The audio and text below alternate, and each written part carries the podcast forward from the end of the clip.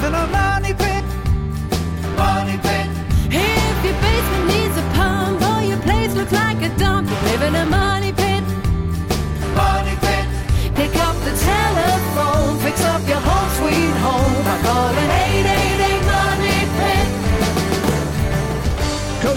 and floorboards to shingles. This is the Money Pit Home Improvement Radio Show. I'm Tom Kraeutler. And I'm Leslie Segrete. The number is 1 888 Money Pit, 888 666 3974. Give us a call right now because this is where work and fun meet because we're going to have fun helping you get the work done around your house. We've got a busy show planned.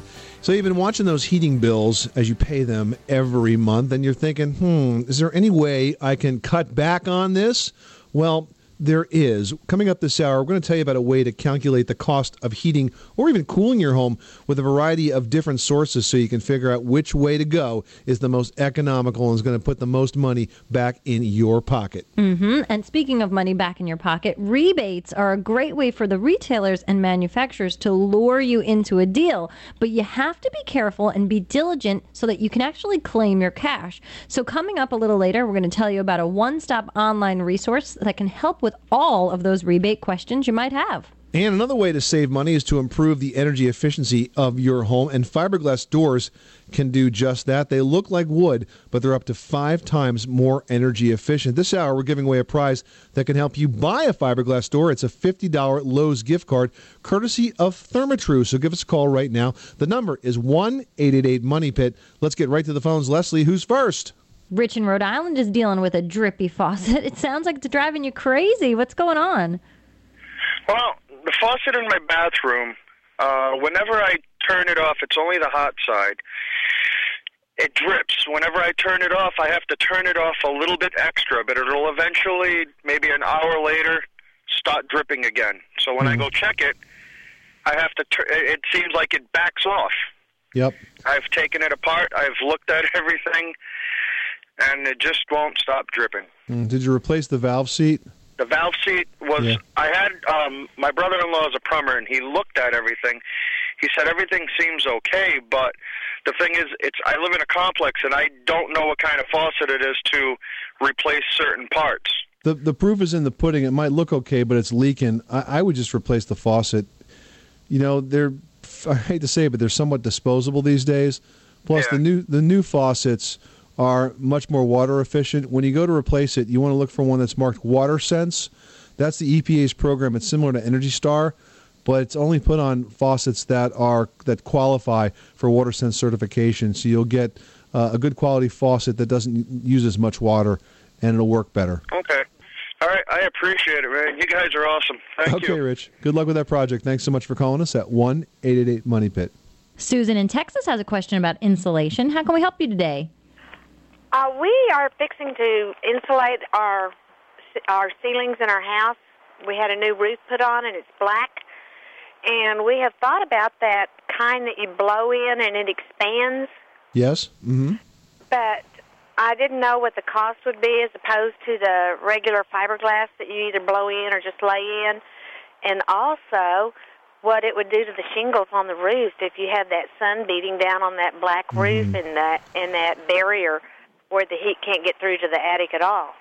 Well, I mean, here's the thing: the insulation belongs between the heated space and the unheated space, or the cooled space and the and the and the uncooled space. In your case, in the summer, so spraying insulation to the underside of the roof sheathing means that your attic now becomes conditioned, and I don't think that's what you want to do. I, I think that the foam insulations are very good in new construction. I'm not so convinced that they work that well in retrofit. So what I would tell you to use is to use blown in or bat fiberglass insulation, and I would tell you to use 19 to 22 inches, and most importantly, make sure you add additional ventilation to the roof structure because most attics don't have enough ventilation, and you want to make sure that the space can really breathe. That's okay, going to like give you wind comfort. turbines? No, not wind turbines. They like look a fancy. continuous ridge vent. Yeah, a continuous ridge vent, like Leslie said, much better. A continuous ridge vent. Yeah, it goes right down the peak of the roof. You won't even see Oh. it when it's installed, and then it lets lots and lots of hot, moist air out of the attic. Okay. Well, I appreciate that then. You're very welcome. Thanks so much for calling us at one eight eight eight Money Pit. All right, now we've got James who's got some unwanted visitors in the attic that won't seem to go away. James, why are you making it so cozy for those squirrels? I don't know, but they keep coming back. I've tried everything from live traps to snap traps. Um, I don't know what else to do because I cover up one hole and then they make a new hole. So how can I get rid of them? Have you tried asking nicely? Uh, I have tried that, um, and I've even tried screaming at them. Uh, a friend of mine once said uh, told me I could use a shotgun on them, but you know that's more property damage than I want to use. Well, I'll tell you what. I've had good success with Havahart traps, and uh, but I'll give you a couple of tricks of the trade. If you use a Havahart trap, what you want to do is you want to put a piece of fruit uh, towards like the back of the uh, uh, of the trapped area, and the piece of fruit has to be hardwired into the cage. So I'll take a stiff piece of wire and thread it through an apple, and then tie it off to the side of the cage so that they can't sort of bat it around. Take it and run. Take it and run, right.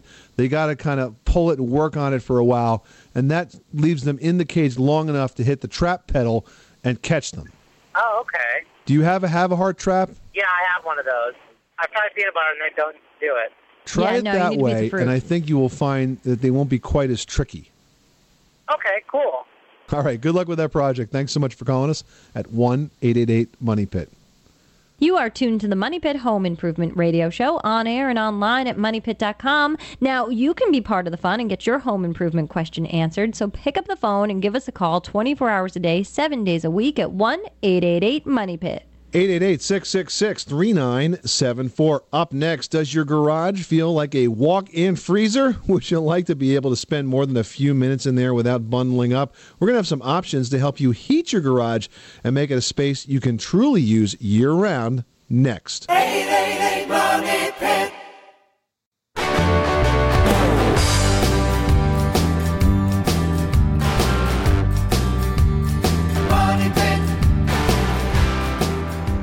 Making good homes better. Welcome back to the Money Pit Home Improvement Radio Show on air and online at moneypit.com. I'm Tom Kraeutler. And I'm Leslie Segrete, and, well, it's tax time. It is. It is.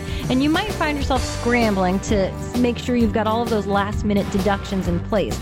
And here's a big one that you can take advantage of for next year. Now, better than a deduction, you're entitled to a $1,500 tax credit for improving the energy efficiency of your home. So this is really a win win situation in more ways than one. And one option is to replace your wood front entry door with a fiberglass door. Now, those fiberglass doors, they look exactly like wood, but they insulate up to five times better than wood doors. So, really, it looks like wood and it insulates better. You really win here. And Benchmark by Therma-Tru is sold exclusively at Lowe's, and they come in a wide range of attractive styles and glass designs so that you can really personalize the architecture and design of your home while also increasing your curb appeal. So, visit myenergytax.com. All the information is there. And to help you along, we're giving away a $50 gift card from Lowe's, courtesy of Therma-Tru. So give us a call now at 1 888 Money Pit for your chance to win this great prize and an answer to your home improvement question. 888 666 3974. Who's next? Andrew in Texas needs some help repairing something in the bath. What can we do for you? Well, I have a question regarding uh, cast iron uh, tubs that are enamel finished, porcelain finished, I guess. Right? Um, I've got scratches in my tubs that were created during construction, and I want to see about getting those uh, fixed. Okay. Um, you need to be careful. There's a lot of kits out there on the market, and some of them are just, you know, a one step that comes in almost like a nail polish applicator. But there's actually a really good one, and the website is surface repair.com. And it's a Okay. three step kit. And the first thing that you want to do is sort of gouge out the scratch or, or ding or dent to almost make it V shaped so that there's more area for this paste to adhere to. And then you mix up the compound and you search on their site by, um, I think it's by manufacturer, and then you can sort of narrow down what color it is. This way, it's specifically matching the enamel that's already on your tub. And then once you let it dry, you do a little buffing and touch up work to it, and it really holds up very well. It blends in very well, and it looks like the repair, you know, was never done. Okay, and what's the name of it again? It's surface-repair.com and you'll see right on their website I think they've got, you know, a bathtub and shower repair kit. You'll see once you get online, you'll find the kit. Okay, that sounds great. I'll try it. Good luck All with right. that project. Thanks so much for calling us at 1 888 Money Pit. Charlene in Idaho has a question about heating. What can we do for you? Yes, I heard it said by Energy experts that if you're not using the room, to shut off the registers. And I was told by another person that if I shut off the registers, I would it would be detrimental to the actual heating unit. So I'm a little bit torn. Which is it? Here's what you want to do, Charlene. You can shut off those vents in the rooms themselves, but a more effective thing for you to do is on the duct that leads to that, there's probably a damper built into the duct. And it's easier to turn the damper off, which will completely seal that off. It's more effective than just the louvers that are on the heating register itself. No ill effects from, from shutting that off. Obviously, if it's near plumbing, the room gets cold. You could have freezing. You know, I, I presume that you're not going to do this in any room that has a thermostat in it that controls the function of the heater. But simply shutting them off at the dampers on the vents leading there is not going to have a, a terribly adverse effect on the heating system itself. The heat is only going to run as long as it needs to satisfy the thermostat, and whether it distributes to all the rooms or not is immaterial. Okay, so by shutting off the damper, it's not just redirecting all of that forced air that would have come into that room into, say, the neighboring room. Uh, it's going to basically take as much air as as is supplied by the blower. Now, let me think about this. Could it maybe be a little bit faster? Probably not, because it's only going to run as long as it needs to till the thermostat is satisfied, then it's going to shut off. If the airspeed goes up, doesn't really matter. The thermostat is in the hallway, so I noticed that when I did shut them off, the heater didn't go on as much because the rooms that we were heating stayed warmer.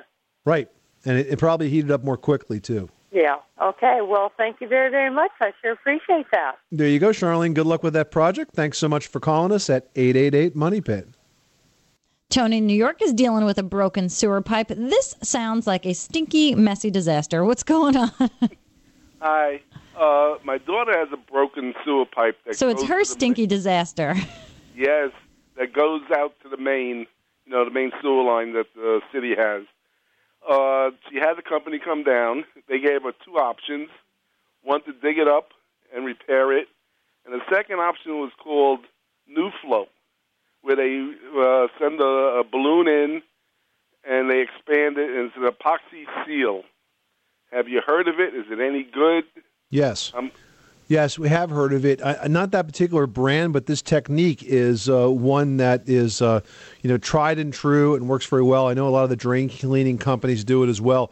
Basically, they take what's like a fiberglass sock, sort of inside out, and they run it inside the uh, broken line, and then it's expanded, and there's like a like a fiberglass kind of material that lines the inside of pipe. It's kind of like creating a pipe inside of a pipe. Right. And after it's hardened, that now becomes the new pipe, and that's what the waste flows through, Tony. So it is a system, and usually you're going to use this if it's too hard to dig the pipe up. If the pipe is going under sidewalks and buildings or under the pools or whatever. Well, but listen, I'm going to tell you, it's a lot more expensive than digging it up. So you may want to make sure you do a cost uh, analysis on this to figure out if repairing the siding, the sidewalk, is going to cost uh, less than putting the system in. Now, I know that, uh, for example, in my house, we had to tear up a sidewalk to replace a main water line in a waste pipe, and we were able to literally cut a section out of the sidewalk, lift it, do the repair, drop the section back in, and it's still there today, like some 10 years later. So you, you just because it goes under a sidewalk doesn't mean you have to use this technique. I do know it's a lot more expensive than the digging it up by itself. So just make sure you check out the cost benefit analysis on this. Right. I just wanted to make sure that it does work. yeah, it's a viable system. Been used for a number of years now. We've covered it for probably four or five years, Good, uh, and it does work. Again, I'm not familiar with that trade name, but the system, the concept is solid. Thank you for the information. You're welcome, Tony. Thanks so much for calling us at 888 Money Pit. Pat in South Carolina has a laminate flooring question. What can we do for you today? Well, I have a, a sunroom with indoor outdoor carpeting, and I'd like to put a laminate flooring over it without pulling up the carpet because it's been glued down. Okay. Is that possible? Yeah, I don't see why you couldn't. Um, you're going to find that the floor is that much higher, that much thicker. So as long as it doesn't cause any problem with door jams and that sort of thing, I don't see why you couldn't go on top of that. You know, if you got that old carpet up and could just get enough of the of the glue up so that's like the relatively big chunks of it. Yeah, so it's relatively flat. Um, I'd prefer that you do it that way, but uh, if push comes to shove, you can definitely just go right on top of it. Mhm, especially with the laminate flooring, Pat. There's um, several different types of underlayments. It's generally like a, a, foam sheeting that you put down, and then the laminate goes over it. So if you can get up the big chunks of carpet or big pieces of glue where you might end up with a, a, a severe bump, the foam underlayment will really even everything out, and then the laminate floats over it. You'd be better off to get it up, but if you can't, no worries. Well, is there an easy way to get get it up if it's been glued down? Well, you want to grab a corner of it and, And start tug. pulling it up, and then you're gonna then you're gonna use a big scraper and basically scrape over every inch of that floor and scrape up some of the glue. You know, it's a tough job. It's laborious, but it's not impossible. And I'd much rather see you put the laminate floor down on top of the subfloor than on top of the carpet. Okie doke. Well, thank you so much. Well, you're very welcome. Thanks so much for calling us at 888 Money Pit. Adam in Alabama is having some electrical issues at his money pit. Tell us about the problem. Well, uh, basically, every time my air conditioner kicks on, all the lights in my house dim. Hmm. Okay. Uh, central air conditioner. Yes, it is. Hmm. Well, when uh, when an air conditioning compressor comes on, there's a voltage draw. Okay, and what what happens is you have a short term voltage loss, and that can reflect on the lights. Although, frankly, it usually doesn't. Well, Um, because usually it's in a separate circuit all its own that is made to maintain. Well, yeah, but his entire panel is like weaning. I wonder if there's an issue with the power, the quality of the power coming into the house, because this frequently happens. Like when you have a room air conditioner on the same circuit with your lights, or you, sometimes you'll see it in the kitchen. Yeah, when the refrigerator kicks on in the kitchen, the lights will dim. But if the whole house is dimming, that's not right. And that to me sounds like there may be a problem with the power, the quality of the power coming in. You're not getting uh, the full 220 volts that you expect. So I would contact your power company and have them check the line coming into the house, see if you're having any issues with brownouts. like the main line coming to the service panel. yeah, that's it. Sounds like there's a brownout in this area that's causing this issue. It sometimes can be caused by a bad transformer on the pole too, Oh, okay. All right. but that's why it's happening. But it shouldn't be happening on a dedicated circuit. This is the Money Pit Home Improvement Radio Show on air and online at moneypit.com.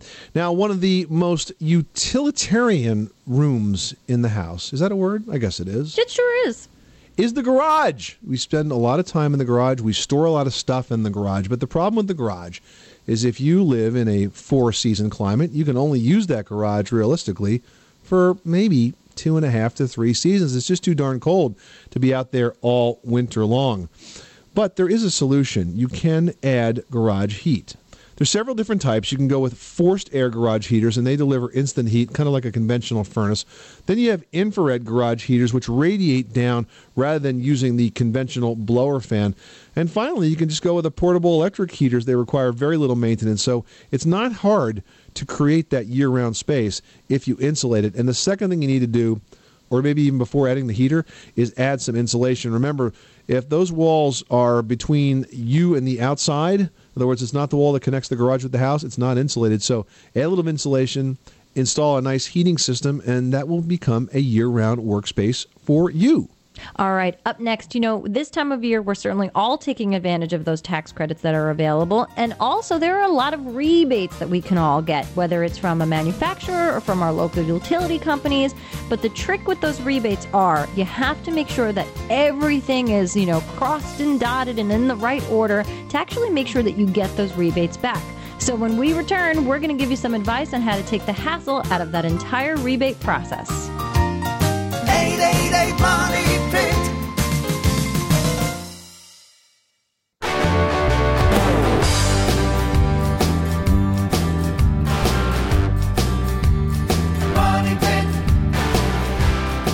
Money Pit is brought to you by Stanley Tools, your trusted name in quality hand tools. To learn more about their complete line of quality tools and everything for your toolbox, visit stanleytools.com. This is the Money Pit Home Improvement Radio Show on air and online at moneypit.com. I'm Tom Kraeutler. And I'm Leslie Segrete. And it's never been a better time to buy some new energy efficient products for your house with all the tax credits that are out there, uh, including perhaps buying some new appliances because there are all kinds of rebates out there that are available, including a Cash for Clunkers program for your old and outdated appliances. hmm that's right. But in order to take advantage of those rebates, you really have to do a lot of homework and quite a bit of legwork as well. But the good news is there is now one stop shopping for rebates where you can find all of the information you need, saving you both time and a heck of a lot of stress. So, here to tell us about it is Lee Guthman. He's the founder and CEO of ApplianceRebate.com. Welcome, Lee. Hi, great, great to be here. And Lee, having looked into the appliance rebate program in uh, a lot of detail, I'd add one more qualification to what you need to be to collect that rebate a certified accountant because it's pretty complicated. And it, I like what you guys are doing on your site because you make it pretty easy to figure out what the states offer. Uh, you know, let's just kind of start at the beginning. Tell us about the appliance rebate program and explain why the uh, why the opportunity varies so much from state to state.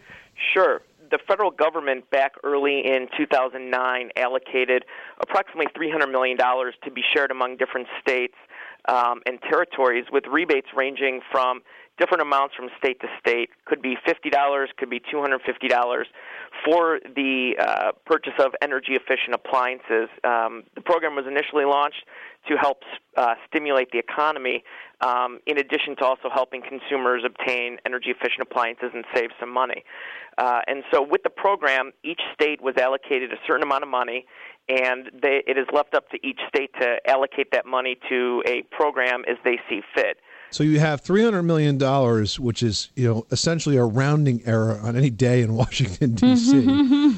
Uh, and then that's divided up using some formula on a state by state basis. And then the states have to divide it up again and figure out which appliances they're going to cover. Doesn't that seem to be extraordinarily and unnecessarily complicated, or is that just government at its best? you know, we took a look at it and were confused um, by all the details around it, and really did a lot of investigating into it to see if there was a way to put some method around the madness to help it easier for for a consumer to understand uh, what it is that they would be due by living in a certain state. Yeah, and I think you've done a pretty good job um, on your website. I was playing with it before. I put in my zip code, and then I sort of uh, clicked through the different appliances, and I was surprised that, uh, like in my state of New Jersey, nothing available on uh, refrigerators. No refrigerators. Whereas I in New York had a ton of refrigerators. Exactly. So it really does vary by state. And I guess the other problem here is that it's a, it's a moving target because these states are bringing on appliances all the time, aren't they? Right. I, I think you're exactly right. And and what you've seen on the website is that in addition to the significant amount of dollars that may be out there for an individual by certain state for an appliance, there's also a tremendous amount of savings that can be generated from their local utility and municipality, which is Mhm. something that we found um, really pretty unique and that really consumers didn't even know about it. Right. And so the rebates, though, I think the other thing that's interesting to note, and, and the certainly the part that comes from the utility company is one. Uh, these checks actually can come from several different sources, huh? You got that right. So, in addition to the ones that most consumers know about from a manufacturer or their retailer, um, there's the state clunker program that's going to be coming up. But what we found is that there's significant savings from the local at their zip code levels, um, at the utility and municipality level. So, from electric company and gas companies, both for traditional rebate programs as well as recycling programs, where the local utility or municipality will actually pick up your appliance and pay you. So you've got the federal rebate, uh, you've got the state rebate, you've got the utility company rebate, and probably a manufacturer rebate. That's four right there. Exactly. And then pre- presumably you could even get a retailer rebate and, and, and stack it up and you have five. Well, I mean, how much of a rebate are we talking about? I I mean, is this a lot of money here? Is it going to cover the cost of the new appliance, or you know, are we looking at fifty percent, or does it really just vary and is so arbitrary? It really varies. Um, certain states are more progressive than others in terms of offering these these rebates at the utility municipality levels. For example, one of the interesting ones that we found is that if you live in Florida um, in a Fort Pierce uh, covered zip code, you can actually save $175 from the utility company by buying an energy efficient refrigerator. So you can save $175 there. um, there's going to be a Florida state rebate program which is going to start around Earth Day. Um, and then there's also manufacturer rebates to, to add on to that. So you could be talking about saving two, three, four hundred dollars off the Wow. cost of a refrigerator by just doing a little bit of research.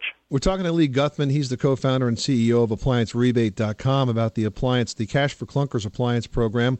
Varies a heck of a lot uh, by state. You mentioned Fort Pierce, Florida, being a particularly good area. Uh, where are the clunker states? Where where is it uh, really really difficult to get any money out of this program? You know, it it really depends. Um, some of the states that it could be difficult to get the money out of, for example, in Alaska, for for citizens that may be living there, uh, the requirements living in Alaska, the citizen would have to actually be a disabled citizen in order to qualify for the clunker rebate program. Uh, versus some other states, and most of the other states are more progressive in offering it at all the different levels for clothes washers and dishwashers and um, and the like. So um, it really varies state by state, and you know the amounts vary as well. You know, some cases they're as low as 25, and in some cases they're as high as 200. So you know, again, you just really need to check kind of state by state to see what you're eligible for. Well, Lee, I mean, you've mentioned that in some cases we're talking about five potential rebates. That seems like a lot of paperwork to fill out, a lot of forms to copy and receipts to copy and stickers. You know, how do I know what I need to include and what I need to fill out and, you know, what the process is to get all of those rebates?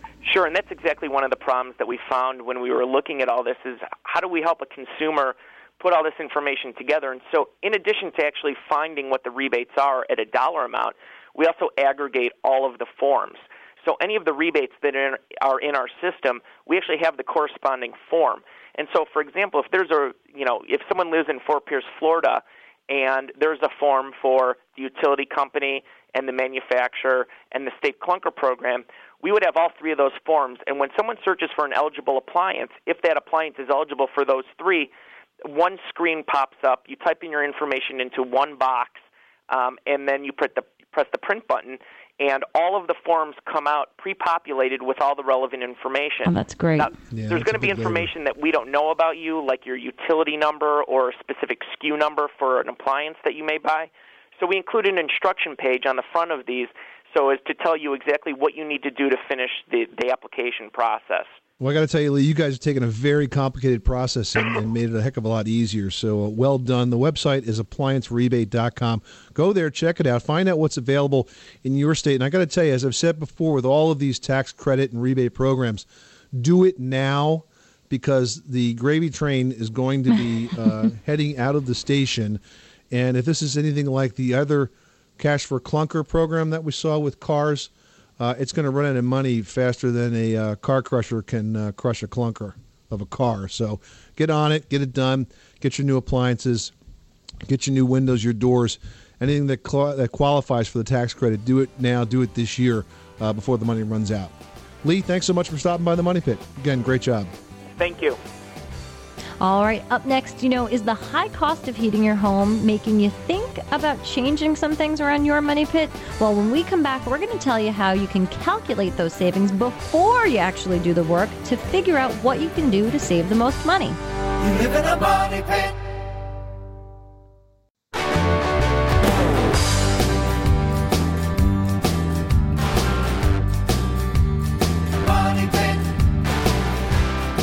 The Money Pit is brought to you by Bondera Tile Mat Set, the fast, easy way to add the style and value of tile to your home. For more information, visit BonderaTileMatSet.com. Making good homes better. Welcome back to the Money Pit Home Improvement Radio Show on air and online at moneypit.com. I'm Tom Kraeutler. And I'm Leslie Segrete. And it's tax time, and that may have many of you scrambling to find some last minute deductions. Here's a big one that you can take advantage of for next year. Better than a deduction, you are entitled to a $1,500 tax credit for improving the energy efficiency of your home. One option is to replace your front wood entry door with a fiberglass door. They look great. They look just like wood, but they insulate up to five times better than wood. Benchmark by Therma-Tru is one way to do that. They are sold exclusively at Lowe's. They come in a wide range of attractive styles and glass designs to personalize your home and increase curb appeal. We're going to help you do that by giving away a $50 gift card courtesy of Therma-Tru to help you buy that beautiful new Benchmark door. If you'd like to learn more about how to save energy and qualify for tax credits by installing a new entry door, you can check out this website, myenergytax.com, for more information. That's myenergytax.com. All right, and since we're on the subject of energy efficiency, have you ever wondered if switching from gas to oil would actually make a difference in the cost of heating your home? And how would you even begin to figure out such a thing? Well, to help you along, there's actually a great website that has an excellent selection of energy calculators. So this way you can compare cost savings, estimate insulation savings, and even figure out how much money you can save by simply adding a setback thermostat. If you want to check this out, and I really think that everybody should, just so you can get an idea of what you can save and what type of work you should do around your house, check out warmair.net and you'll get all the answers you need. 888-666-3974. Call us right now for the answer to your next home improvement project. The number is 1-888-MONEY-PIT. Brian in South Dakota is dealing with a very noisy bathroom. Tell us about the problem. Yes, we have uh, three bathrooms in our 1997 home, two on the main level, one in the basement. When you flush the toilet of the master bathroom on the main level, it makes a horrific noise throughout the entire home. What would cause that? Hmm. Water hammer. Uh, that plus the fact that the there's nothing better than plumbing pipes that transmit sound. You hear it when the water runs down the pipes, or do you hear it when the toilet fills? Oh, I guess uh, probably when it runs down the pipes. Yeah, not that unusual, Brian. Um, Really? Yeah, I mean, what happens is you have uh, PVC pipes in the walls, and uh, I love when the bathroom, like the powder room, like backs up against the dining room, so you get to listen to this during dinner. You know, Right during your holiday meal. Yeah. Um, not that unusual though. Uh, the the walls do transmit the sound quite easily, and the only thing that you can do is you could consider blowing insulation into the walls that contain the plumbing pipes. That might quiet it down a bit. Okay, I'll try that. All right. Thank well, you. Glad to give you that tip. Thanks so much for calling us at one eight eight eight Money Pit. Randy in North Carolina, you've got the money pit. What can we help you with today? I got uh, some insulation. It was, I think, all 39 and a half inches wide, and it was bought in the strips put under my house. Okay. And uh, my nephew put it up, but he put the paper, it's got paper on one side, and it's facing downward instead of floor. And Uh-huh. a friend of mine told me that was backwards. He said that wouldn't serve the purpose like that. Yeah, well, you got a smart friend there that is upside down. He, he essentially put the vapor barrier uh, upside down. The, the vapor barrier, the rule of thumb, Randy, is that the vapor barrier always goes points towards the living space or the heated space. So that should have been up. Okay, because I got my furnace under the house. You know, the furnace under the house, too. Well, but the crawl space is not heated. So again, Right, right, exactly, exactly. I understand the heater is in the crawl space, but that's not the heated space. The heated space is upstairs, hence the vapor barrier should have been up against the underside of the floor. Now, I've got a trick of the trade for you, though, and that is that you can go down the crawl space and you can cut that vapor barrier about every six inches, kind of slice it. That will allow some some uh, air to breathe through there and help it dry out. Problem is that you can trap moisture in there, so you need to slice it so it has some ventilation. You are tuned to the Money Pit Home Improvement Radio Show on air and online at moneypit.com. Up next, the step by step for replacing tiles in your bathroom or kitchen. So stick around. On the Money Pit Radio Show.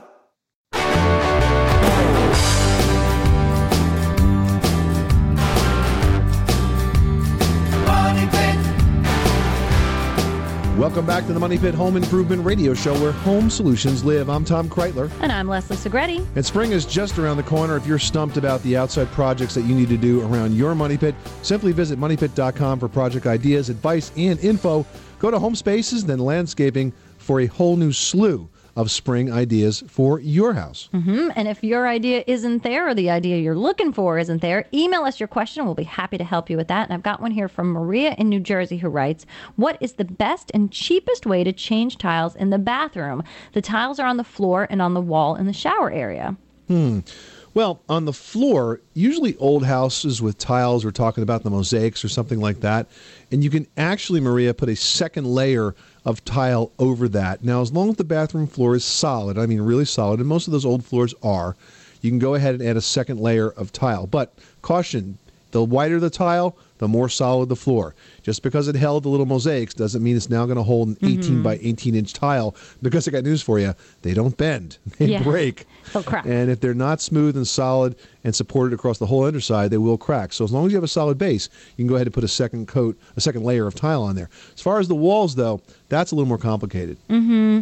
Now, with the walls, I, I would not recommend painting, especially in a shower area. I mean, there are kits available and there are step by step details available online that tell you how to painstakingly clean each tile and what step by step and what types of paints to use to do so. But in such a high water area, I feel like whatever you use is just not going to stand up to it. So, if there's a way that you can make those tiles work for you by either changing your accessories, the shower curtain, the towels, you know, maybe you have a, you know, a standing butler type shelving system, maybe change that out or add some nice accessories or some seashells to make that work for you to bring those tiles into it. I would do that rather than, you know, painting something. And if you can, take them down and put up some new ones. You know, it's up to you there. All right, next we've got an email from D in California who writes I have a 24 year old one story house. A few months ago, I noticed some cracks all over the place. The bedroom door is hard to close, and I'm noticing cracks on my marble floors. What do I do? Well, here's the question, D. Were the cracks always there and you didn't notice them, or are they new cracks?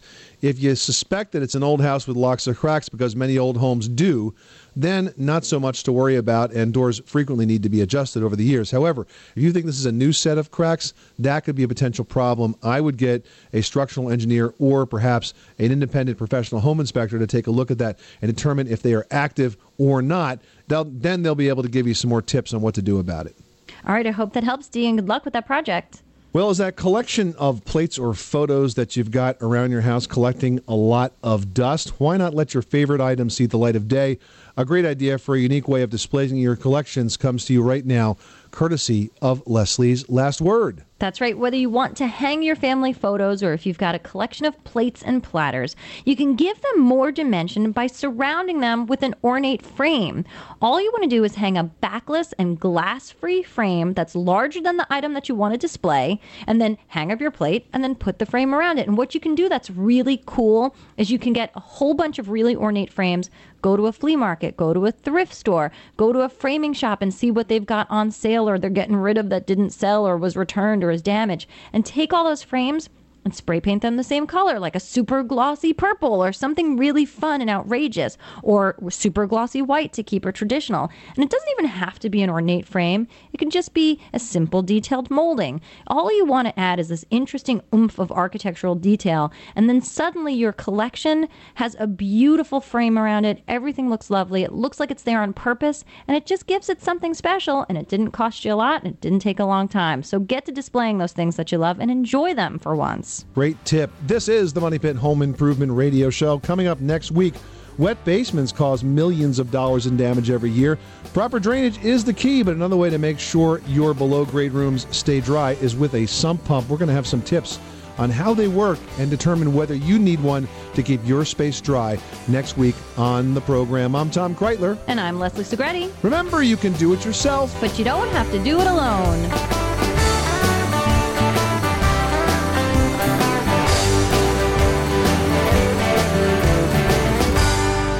Live in a money pit.